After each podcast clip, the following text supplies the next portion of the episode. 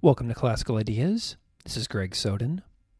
A while back, I put out a call asking if anyone was interested in being a guest host for an episode of Classical Ideas. This is one of those episodes, and I am absolutely delighted to welcome Dr. Brian Carwana to the interviewer's chair for this episode. Enjoy.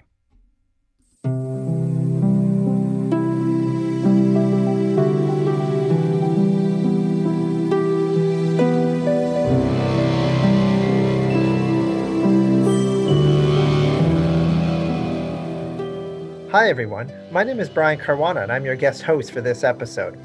Before I introduce our guest, I thought I'd better introduce myself. Uh, I have a PhD in religion from the University of Toronto, and I'm the executive director of a really unique center that teaches religious literacy called Encounter World Religions, that is based near Toronto. Encounter promotes religious literacy primarily to three major groups schools, workplaces, and the general public. For schools, I speak to classrooms and at teacher training events, uh, much of it done virtually nowadays.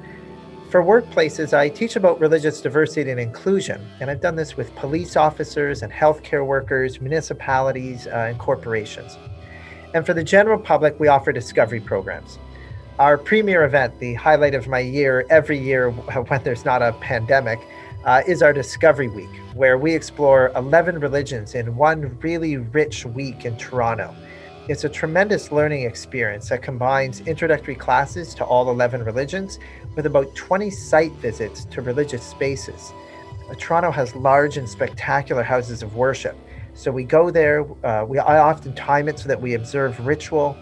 We meet community leaders, imams, rabbis, Rasta elders, Wiccan priestesses, Zoroastrians. We explore architecture and sometimes we share a meal. It's a real feast for the senses. Uh, I won't be doing one this year because of the pandemic, but we do offer shorter versions, and I probably will do a shorter version in October, kind of post vaccine. I've also now started offering online versions that are even more accessible. I don't have a date as of the time of this recording, but probably by the time it's posted, we'll have a date up. It's li- likely to be in June.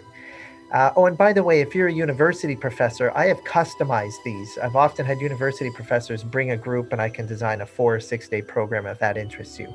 Uh, so you can check any of that out at Encounter World Religions and look up the discovery programs. Uh, the last thing I'll mention is I do have a personal site, and that is at religionsgeek.com. And at religionsgeek.com, I do highlight these events, but I also, it's there that I have my blog and I blog about religion every week. And if you sign up for the newsletter, you get the blog every week, along with, I always find about two stories on religions that I find really interesting.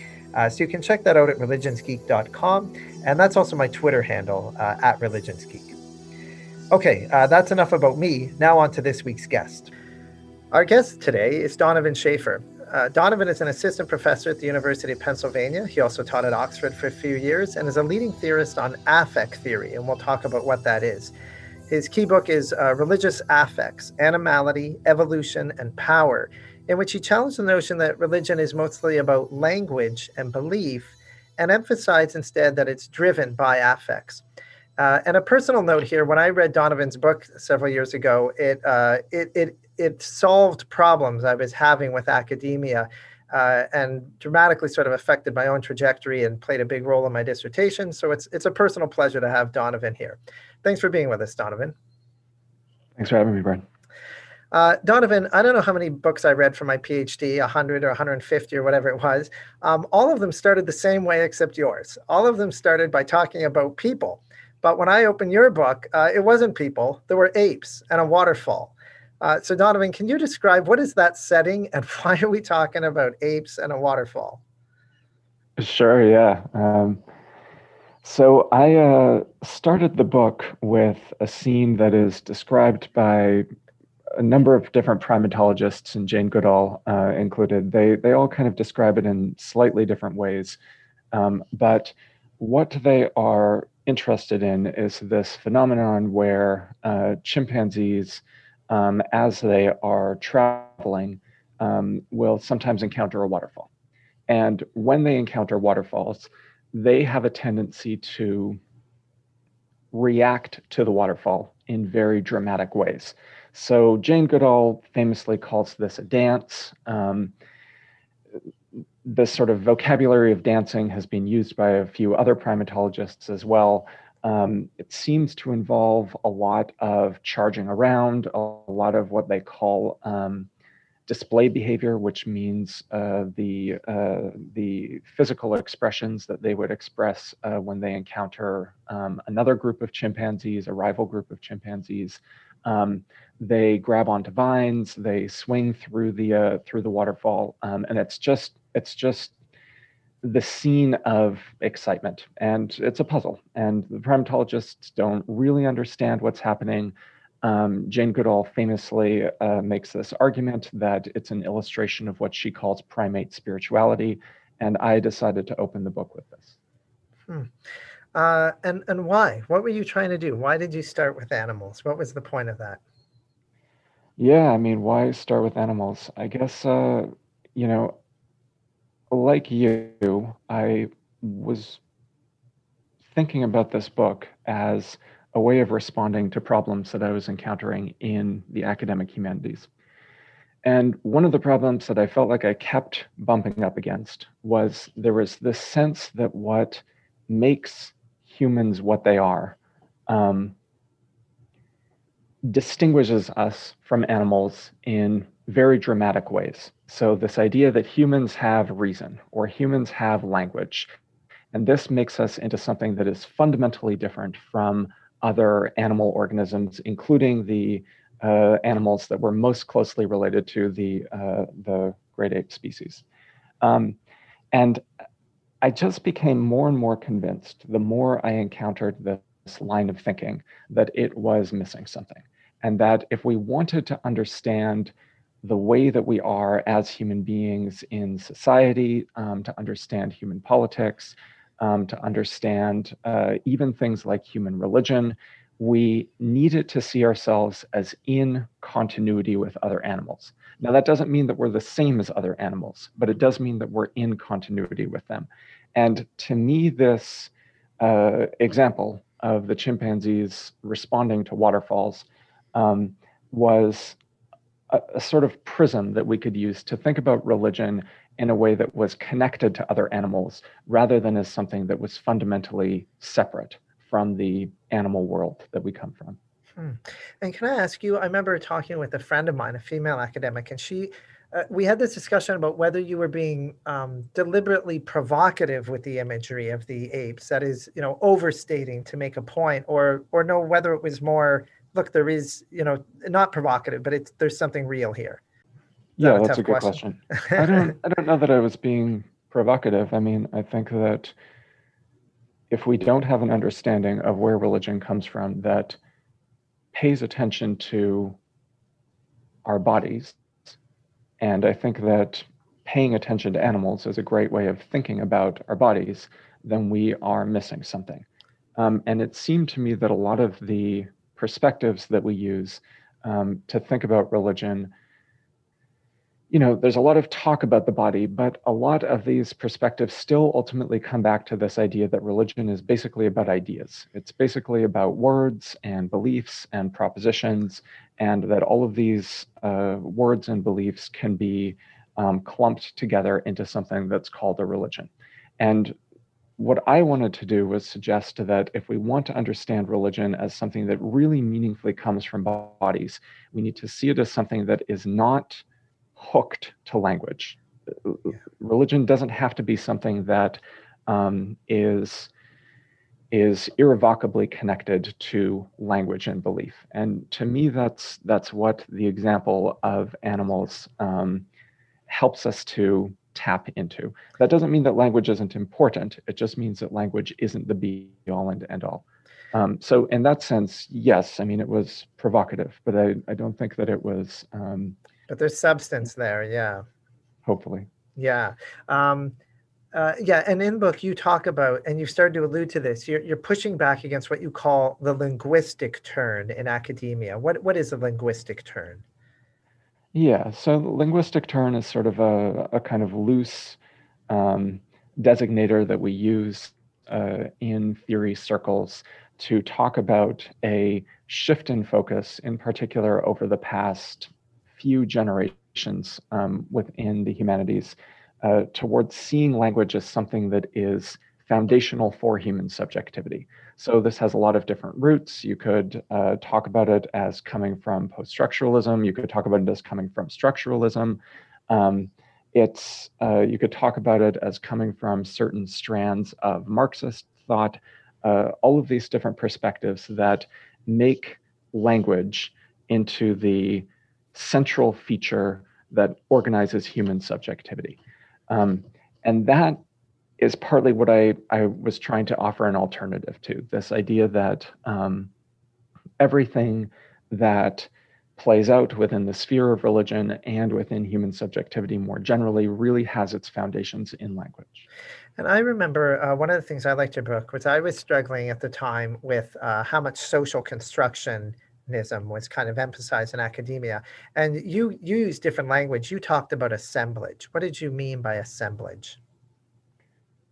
Yeah, I mean, I think social construction is a very important paradigm to have in front of us um, when we're doing work inside the humanities, um, because it's it's very powerful. It helps to explain a lot of what's around us.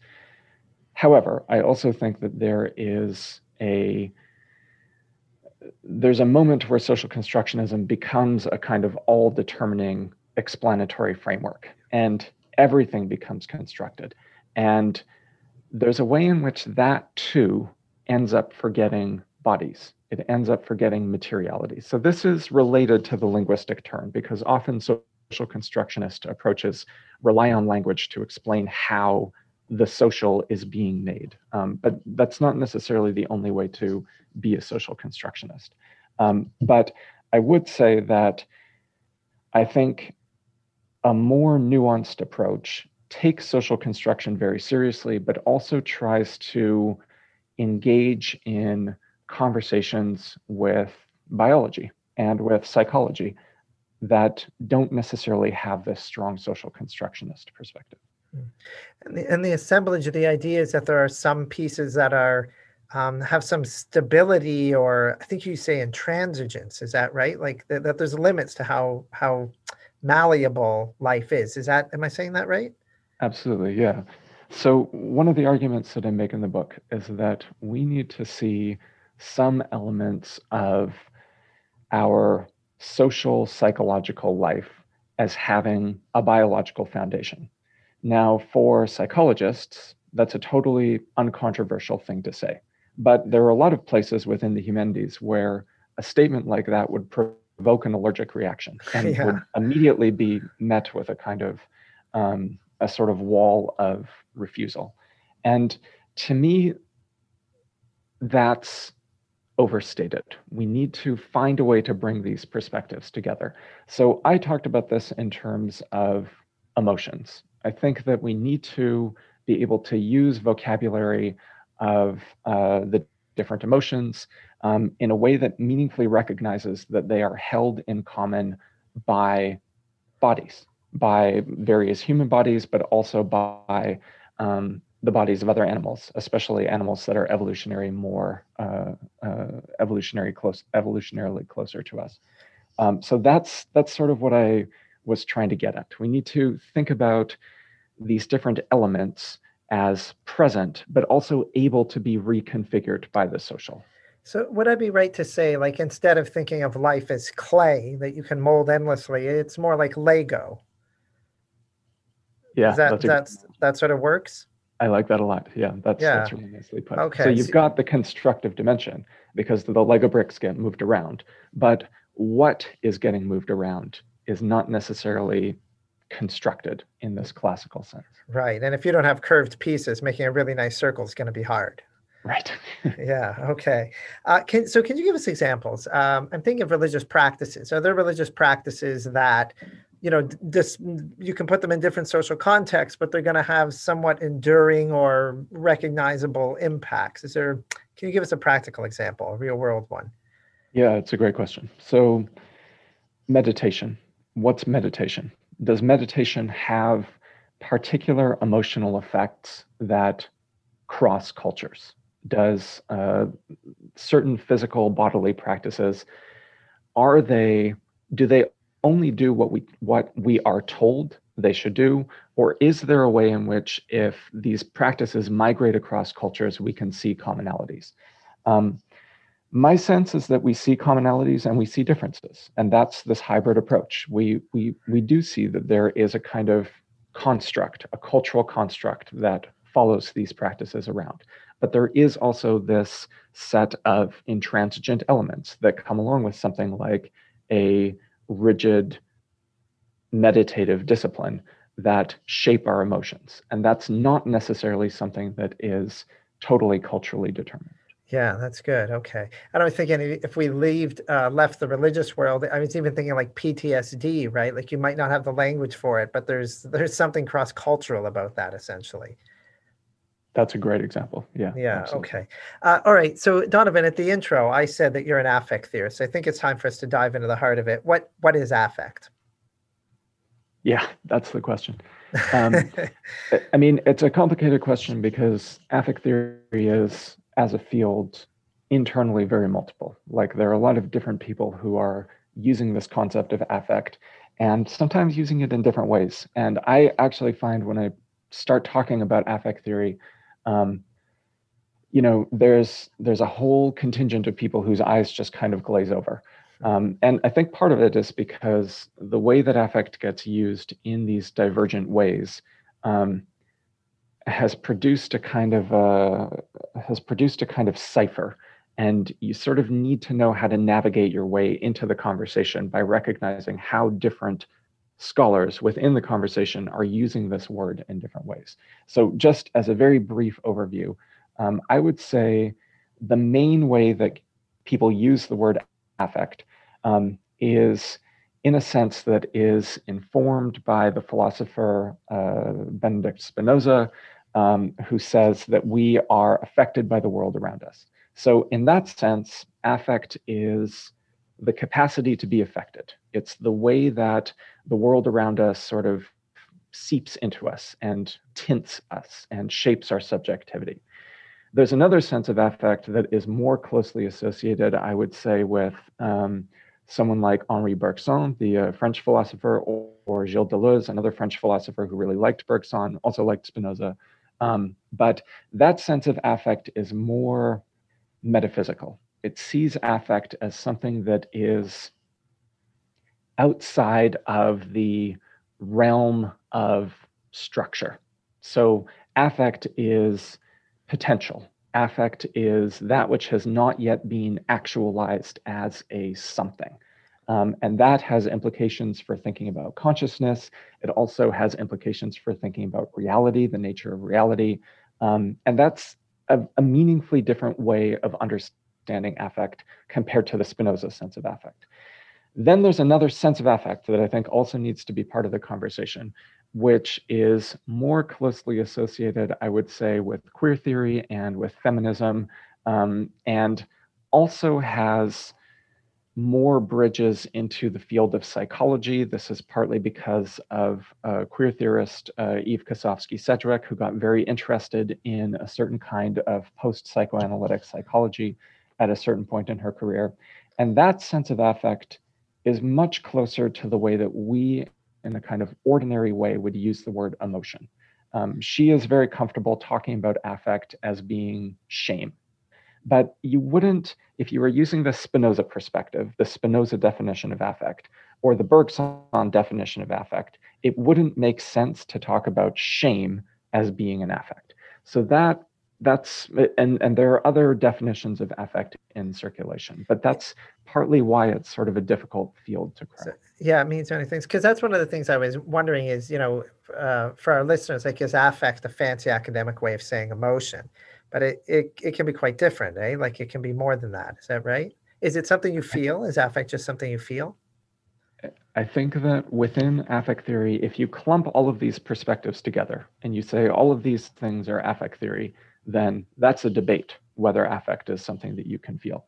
My, I mean, just to put my cards on the table, my sympathies tend to run most towards that latter category. I'm most interested in a version of affect that is pretty much a synonym with the word emotion. To me, hmm. that's just the that's the most productive way that you can put affect into uh, the field. Um, not to dismiss other work that's being done, um, but I have found that to be the most useful way to uh, think about affect. I will say, though, that if there's a difference between affect and emotion, um, it seems to me the most useful way to think about that is that affect is kind of the micro and emotion is the macro.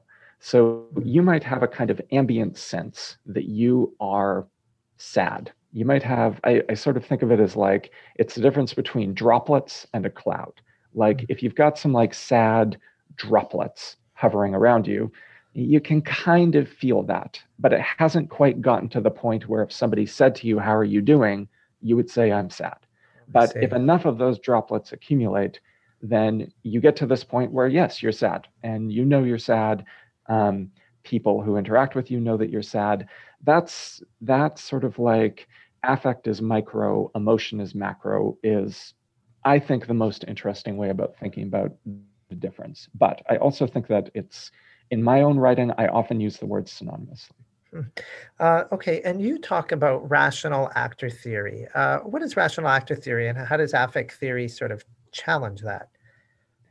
Yeah, so uh, I would say rational actor theory is a perspective that comes out of the social sciences that basically says when you put a series of options in front of a human being, then that actor will always choose the option that is going to provide the most benefit for them.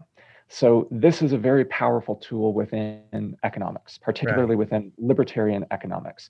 People will say that um, when given a series of choices, um, an actor will always seek to maximize their own benefit. That's rational actor theory in a nutshell. The affect theory picture comes along and complicates this because affect theory will say, well, an actor is not really one thing. An actor is a kind of effect of all of these different affects, all of these different emotions make us into the kind of choosing being that we are. So, what that means is that we don't necessarily know what we want, and we don't necessarily choose what is obviously best for us. So, this is um, the puzzle that lots of uh, liberal economists will have when they think about voting.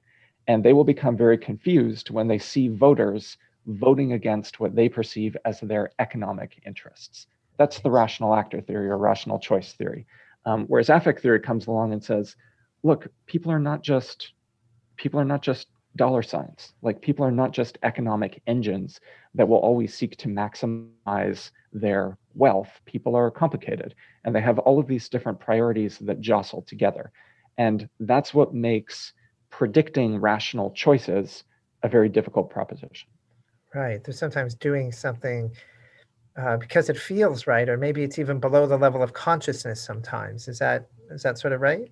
Definitely. Yeah, absolutely you, you know you have this wonderful terminology in the book you talk about humans as kind of barometers uh, and you say quivering antennas um, and i'm thinking about what you just said. It sounds like you know the that affect is um, it's like we search it out. It's like uh, like it's not rational right? You're like you're you're desiring it. Is that fair?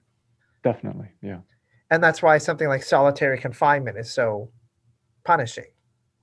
Sure, yeah. Um, so I use the example of solitary confinement um, in the book as a way of thinking about uh, as a way of thinking about what it means to be an affective creature, um, because solitary confinement is basically legal torture. It's basically a torture mechanism, but it doesn't look like torture. It doesn't look like you know broken bones or all of these other horrible things that we right. associate with torture. Instead, it looks very peaceful. It looks very quiet.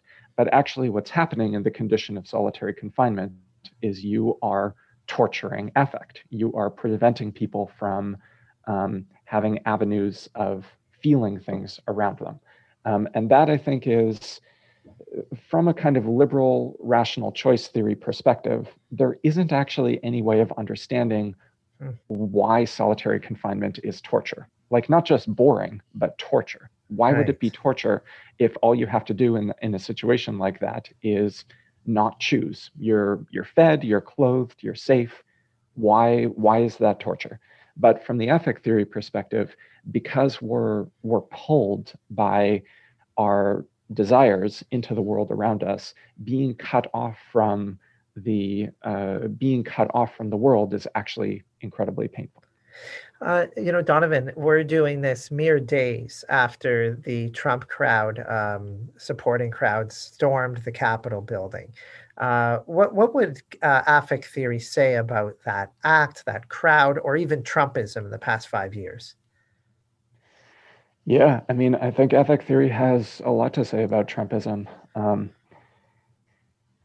in a lot of ways, I mean, I think Trump has become a sort of amazing case study for explaining just how powerful these affective dimensions of politics actually are. Um, I don't know. I mean, there's there's a lot to be said about it, but I guess one thing that I was really struck by is the way that Trump uses language, but also the way that he doesn't use language. Um, so, for instance, in Trump's speech uh, during uh, immediately before the um, attack on the Capitol buildings, um, Trump at never at one at, at no point actually says go and attack the Capitol buildings, and yet he's able to indicate to his followers that that's what he wants them to do. Mm-hmm. He's doing something that is he's he's transmitting on these channels that are not strictly linguistic that are you know you couldn't just sort of do an anatomy of trump's speech and be like this is the moment where he told them to do x. And that's also partly what shields him so effectively.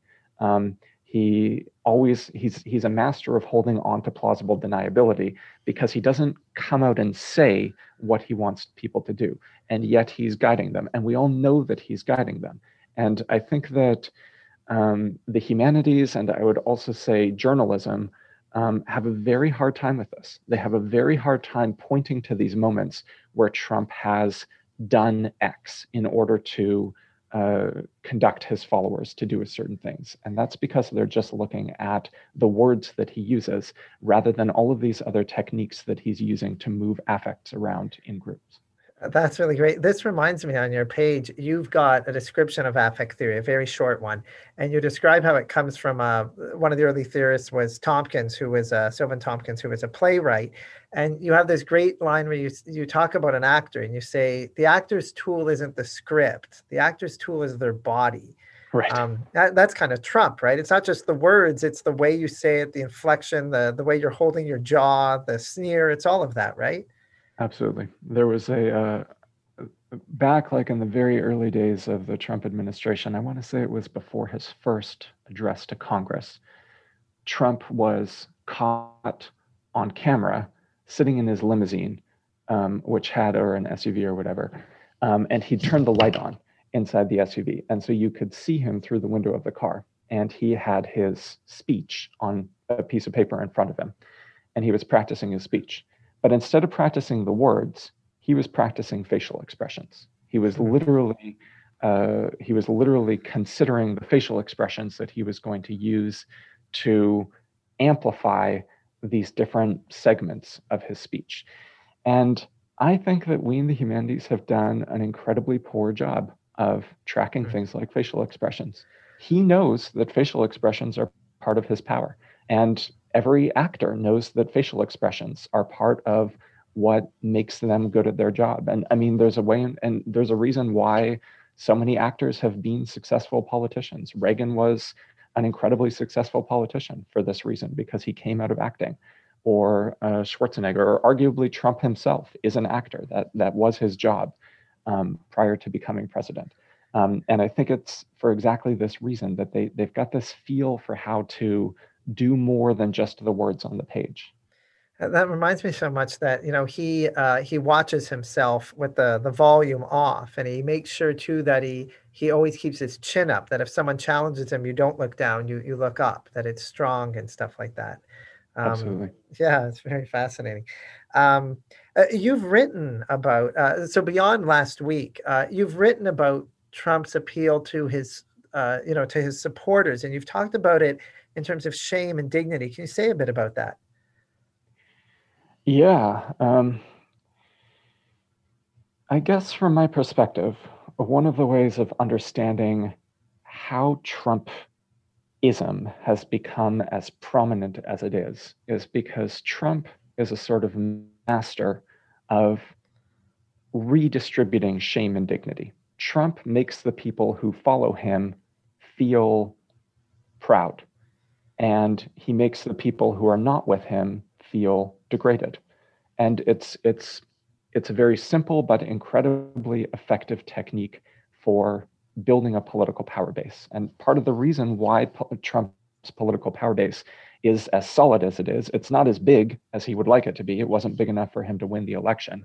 Um, but part of the reason why Trump's political power base is as rock solid as it is um, is because he has done an incredibly good job of making them feel like they have dignity as long as they are with him, and that the people who are not with them are base that they are uh, disgusting. And that's that's also where trump intersects with race. Like he he's got this kind of you know he doesn't use the words. He doesn't have to talk about whiteness but he creates this he creates this sort of canopy over the people who are around him and that becomes a sort of proxy for whiteness um, and he builds those people up as he breaks everyone else down hmm. Uh, yeah, you have this great line uh, somewhere in the book where you talk about, you know, uh, we tend to think that affect is used for ideological ends, right? And and I, um, but that it's the other way around. Do you think that, that sometimes ideology is serving affect? And I was thinking about anti-black racism, when we tend to think, you know, you generate the hate so that you can um, keep certain people out of certain jobs, and therefore more money comes to you. But I hear you saying uh, there's more than that. It's just the feeling, sort of, of of what? Superiority or or what would you call that?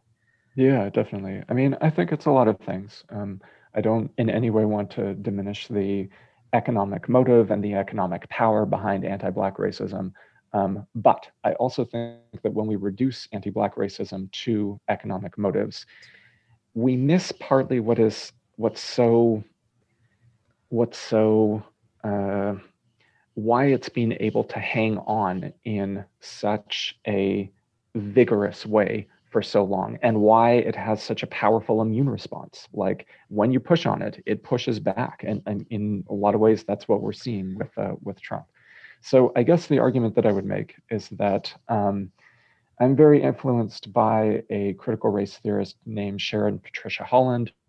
Uh, she writes a book called The Erotic Life of Racism, where she makes the argument that we need to see racism not just as a sort of set of intellectual errors, but as something that also brings pleasure along with it. There's this kind of pleasure of forming your group and then pushing everybody else um, to the outside of it. Um, and I remember reading this book. Um, shortly after I finished my PhD, and it just it it just blew me out of the water. Like I I feel like I'm still in a way reeling from reading that book, um, however many years ago, um, because it was just such a powerful and compelling way of looking at things, um, and it helps to explain why racism is so hard to erase, why it's so hard to move on from this uh, structure of white supremacy um, that is doing so much damage. Um, and it's because there's this pleasure to it. And that, I think, is sort of what Trump is a master of. Trump is a kind of master. Uh, he's he's like uh, an impresario of these feelings, these racialized feelings of creating an us and then pushing the them outside of it. That's really good. The erotics of hate. Hmm. The pleasure. Uh, one, uh, I want to get back to religion, but one more po- political question. Uh, you know, when I watch American debates, I'll I'll, I'll see the uh, Democrats talk about policy X and Y and Z, and the Republican often will come on and go socialism, socialism, socialism. Do you think do you think Democrats aren't as good at affect as the Republicans? yeah, I mean that's uh, that's definitely like a conversation that a lot of people in political theory who are attuned to affect are having. Um, I think that's a tricky question because I think that a lot of people who might be inclined to vote for Democrats, whether or not they see themselves as Democrats or not, um, feel like they are constantly losing. But it's important to keep in front of us if we're thinking about the American political scene um, that Republicans have lost, what would we say, seven of the Seven eight. and eight. Yeah. Uh, they've lost the popular vote in seven of the eight, uh, seven of the eight last elections. Um, so, I mean, who's winning? Like, who's who's got like the who's got the edge in terms of thinking about affect when you look at a data point like that? Um, so, I, I'm gonna I'm gonna kind of like dodge your question, but I guess what I would want to say is that I am not suggesting that Trump has come up with this secret sauce, which is to add affect to things. Um, and thereby to build political power. I think that all of the different political factions are using affect. They're all finding ways to uh, make people feel things, and that's what brings them on board. And the thing is that policy can be affective. That's uh, sometimes, I mean, mm. you can have policies that are sort of sprawling and complicated, um, like Obamacare is a really good example of this, and it's hard for people to feel things about that. But somebody like Senator Sanders is a master of presenting visionary policy proposals that make people feel things. And he's built an enormous amount of political power um, by presenting visionary pol- uh, political policy proposals. So I don't want to say that there is affective politics, which is what Trump is doing and would be bad, and then there's non affective politics. I think all of our politics is affective. Um, the point is to understand how they're differently affective, which brings us back to this question of, you know, what are the different emotional contours that are being mobilized in these political structures? That's really good. And Donovan, is like is affect always there? Like, how about when I'm like I can see it, of course, in politics or in a religious setting. How about right. when I'm sitting in my office and I'm reading an academic text? Like at that point, am I just getting information, or do you think there's affect when I'm sitting here at my my desk reading you know, reading uh, some author I could throw out. Totally. It's such a key question. I mean, because it's so hard for us to think beyond a kind of thinking feeling divide. Like that thinking feeling divide is like, you know, it's it's the original sin of Western philosophy. It's just so hard for us to get beyond that. Um, but honestly, I would make the argument that you are feeling things when you're sitting there reading an academic article. You might feel like it's just work, but there's a reason why you're working and not doing something else. Um, especially if you don't have somebody looking over your shoulder. Like, why are you even there if you're you're not enjoying it? But you're there because you're feeling a certain way about being there, and you'd feel a certain way about the alternative. Like if you just you know played hooky for the day, um, that would make you feel a certain way. You might feel exhilarated at first, but then you'd feel ashamed and then you might feel scared because maybe you would feel like your job was in jeopardy. So I would say that yes, there is a kind of emotional, um, there is a kind of emotional nexus that is uh, that is keeping you in your seat even when you're reading a book. But I mean, I would also add that books are very exciting and ideas are very exciting, and it's it's hard for us to say that. Like the grammar of that doesn't work if you start from a feeling thinking divide but I would make the argument that affect really is operative, even at the level of thinking and talking and even reasoning things out with people. That's great. Okay, so let's turn uh, let's turn to religious language. Uh, in your book, you cite Bruno Latour, uh, who talks about religious language and says we should think about religious language as love talk. Why did you grab onto that? Yeah, well, I mean, I want to clarify that because my starting point would be that religion is not fundamentally special. Religion is not something that is um, separate from other things that we do in culture. If the word religion ceased to exist and everything that we now call religion was absorbed into a more general um, field that we just call culture, I do not really think that we would be losing anything. I don't think that it would be a significant loss. So the technical word for this in religious studies is the language of sui generis religion, which means religion in a class by itself. I don't subscribe to the idea that religion is sui generis, that it's in a class by itself. I think that it's continuous with other things that we do um, as experiencing bodies. So let me just sort of preface my answer by saying that. Okay. Um, however, the reason why I picked on that uh, line from Latour, which I think is really interesting, is because in that particular essay, he is pushing back on the idea that religion is about belief, that religion is fundamentally about um, a belief in distant things. And instead, he's making the argument that religion is a kind of a tool, a technology for helping us to feel things, um, which I think is what we would say about a lot of culture generally. Um, that to me seemed like the insight that he was offering in that essay. It was a way of countering the idea that religion is fundamentally about belief in faraway things. And I guess too, like uh, I'm thinking of religious services, how often we we sing the lines or we we say, you know, we believe in this or um, and you know we already know this, so why are we doing it? But it but there's an affect there, I guess, about doing it with a group, or how, how would you interpret that? I, I think so, absolutely. I mean, I think uh, I think there's a reason why so much of religion is about bringing people together. Um, I mean, there's there's a whole there's there's probably a distinct feeling of being together with other people. There's also an amplifying feeling, but I also don't think it's impossible to be religious on your own. Uh, I mean, people have all kinds of ways of being religious on their own um, to me there's not a kind of there's not a hard line between things that we do socially and things that we do individually and uh, donovan like to push back like how about because there'll be some people listening who say but look at the end of the day the key thing about my religion is that i believe x and y and that it is true. What what would you say to that? Uh, is there a i don't know are, are, are, are we missing something or but there is that sense that it's true. So how would you respond to that? I feel like the people who really see their religion as being about a set of beliefs that they have means tested and found them to be true is a very small group of people. And most of them are professional philosophers who are in universities. I think the vast majority of people um, find religion meaningful, but in a kind of emotional, experiential way. Religion does all kinds of things for them um, that are emotional. Um, but I would also say, but at the same time, though, I mean, I think you're you're raising a very important point. There are a lot of uh, moments when we look at the archive of religion where professing belief, confessing, um, is an incredibly important thing.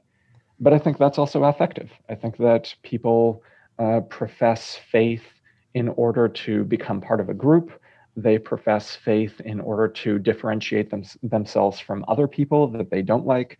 Um, they profess faith uh, because it makes them feel like they're in contact with something profound, something uh, transcendent. Um, and the act of professing becomes becomes what like the the sort of door that you open in order to feel that proximity to this powerful thing um, so, uh, I mean, I'm, I would not disagree with you. Like, I think there is a lot of affective power in professions of faith. Um, but in addition to being sort of a minoritarian position, I think that that too is something that we can see as driven by feeling rather than independent of feeling. This is again breaking down that barrier between thinking and feeling, right? The one, they're, they're, they're two sides of the same coin or something. Uh, yeah, that's a great point. Absolutely. Yeah. Yeah. Okay. Um, and that language of love talk, like I was thinking about conversion um, as well. Like, is it, can we think about conversion as almost like a um i'm thinking of the word seduction and i don't mean that in a negative way but sure, is that i don't know what do you think about that Definitely. Yeah. I mean, what, I don't know. I mean, you think about strategies for conversion that religious groups that are interested in conversion um, have practiced over the course of history, and it very often revolves around pleasure. It revolves around making people feel things. Um, it revolves around bringing them to meals. The the joke with evangelicals is that you convert people with pizza and basketball. That you bring hmm. them into your youth group, and then you give them the pizza and the basketball, and that's uh, that's that's one of the avenues that you use to bring people into your community. Um, and I think that, like we were talking about before, the the fact of being in a group with other people is very emotionally powerful. This is, you know, I think Durkheim's concept of collective effervescence. I think that he's naming something that is very vividly real. It's not necessarily the be all and end all that he makes it out to be, but I think that the feeling that we get when we're in groups of people is an incredibly powerful feeling. And very often, I think that pulling somebody towards the horizon of conversion, whether they start with no faith and then you uh, they end up with uh, uh, membership in a particular religious group, or if they're switching between religious groups, I think very often that's driven by this sort of gravitational field of feeling, of making them feel a certain way about the new group. That's really good. You know, that's funny. I was reading something today completely unrelated to this podcast. It had to do with political divisions. And it was a bit about the science of how you persuade someone. And the, the subheading was friendship, not facts, right? It's all about mm-hmm. have them over for dinner. Don't worry about your facts. Create, create a bond. That's really good. I think that's so true. And I think, you know, I mean, I would add to that. I think one of the problems that we have in liberal democracy generally is that we don't have a very well developed theory of how persuasion works. And in a lot of ways, I mean, the vision of liberal democracy is a kind of public sphere where everybody enters as a kind of a, what would you say, like a, a sort of blank, um, like neutral, a rational actor almost, right? Like a rational actor, exactly. Yeah. Like a, a faceless person with no friends and no relationships. And the ideas are what drives the conversation but that misses all of these other elements that are part of uh, that are part of persuasion and that are part of um, changing people's minds within relationships rather than in a neutral public sphere uh, Donovan, your your current work has to do with affect with respect to uh, the secular and I think with science. Um, I don't know much about that. What, what can you say about that? What is what does affect have to say about science or about the secular? Yeah, I mean, I think it. Uh, I think we've already started to talk about a lot of this, um, but I guess the argument that I'm making in this new project um, is to say that we need to take affect very seriously for thinking about rationality. Rationality is not in the affect theory picture um, something that kind of stand on its stands on its own and kind of has a calculator in its hand and makes decisions um, based on some a set of neutral, transcendent, objective criteria, the affect theory picture would say that rationality is something that is made by feeling, and the way that we think through the world is shaped by the way that we feel.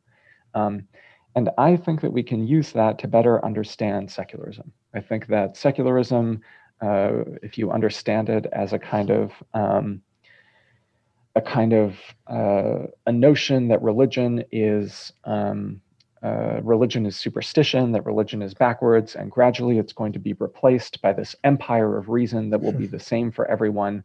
That misses the fact that reason is shaped by the way that we feel, which means it's also very local. It's not, you know, there isn't necessarily a sort of universal rationality that everybody shares with the same uh, goals and criteria.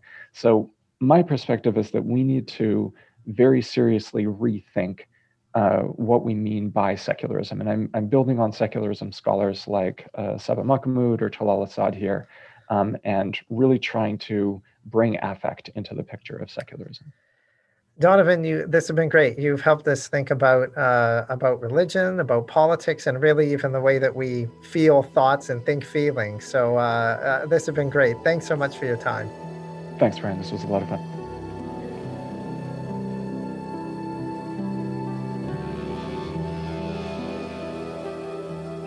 Thanks everyone for listening. You can get Donovan's book, Religious Affects, Animality, Evolution, and Power, published by Duke University in 2015.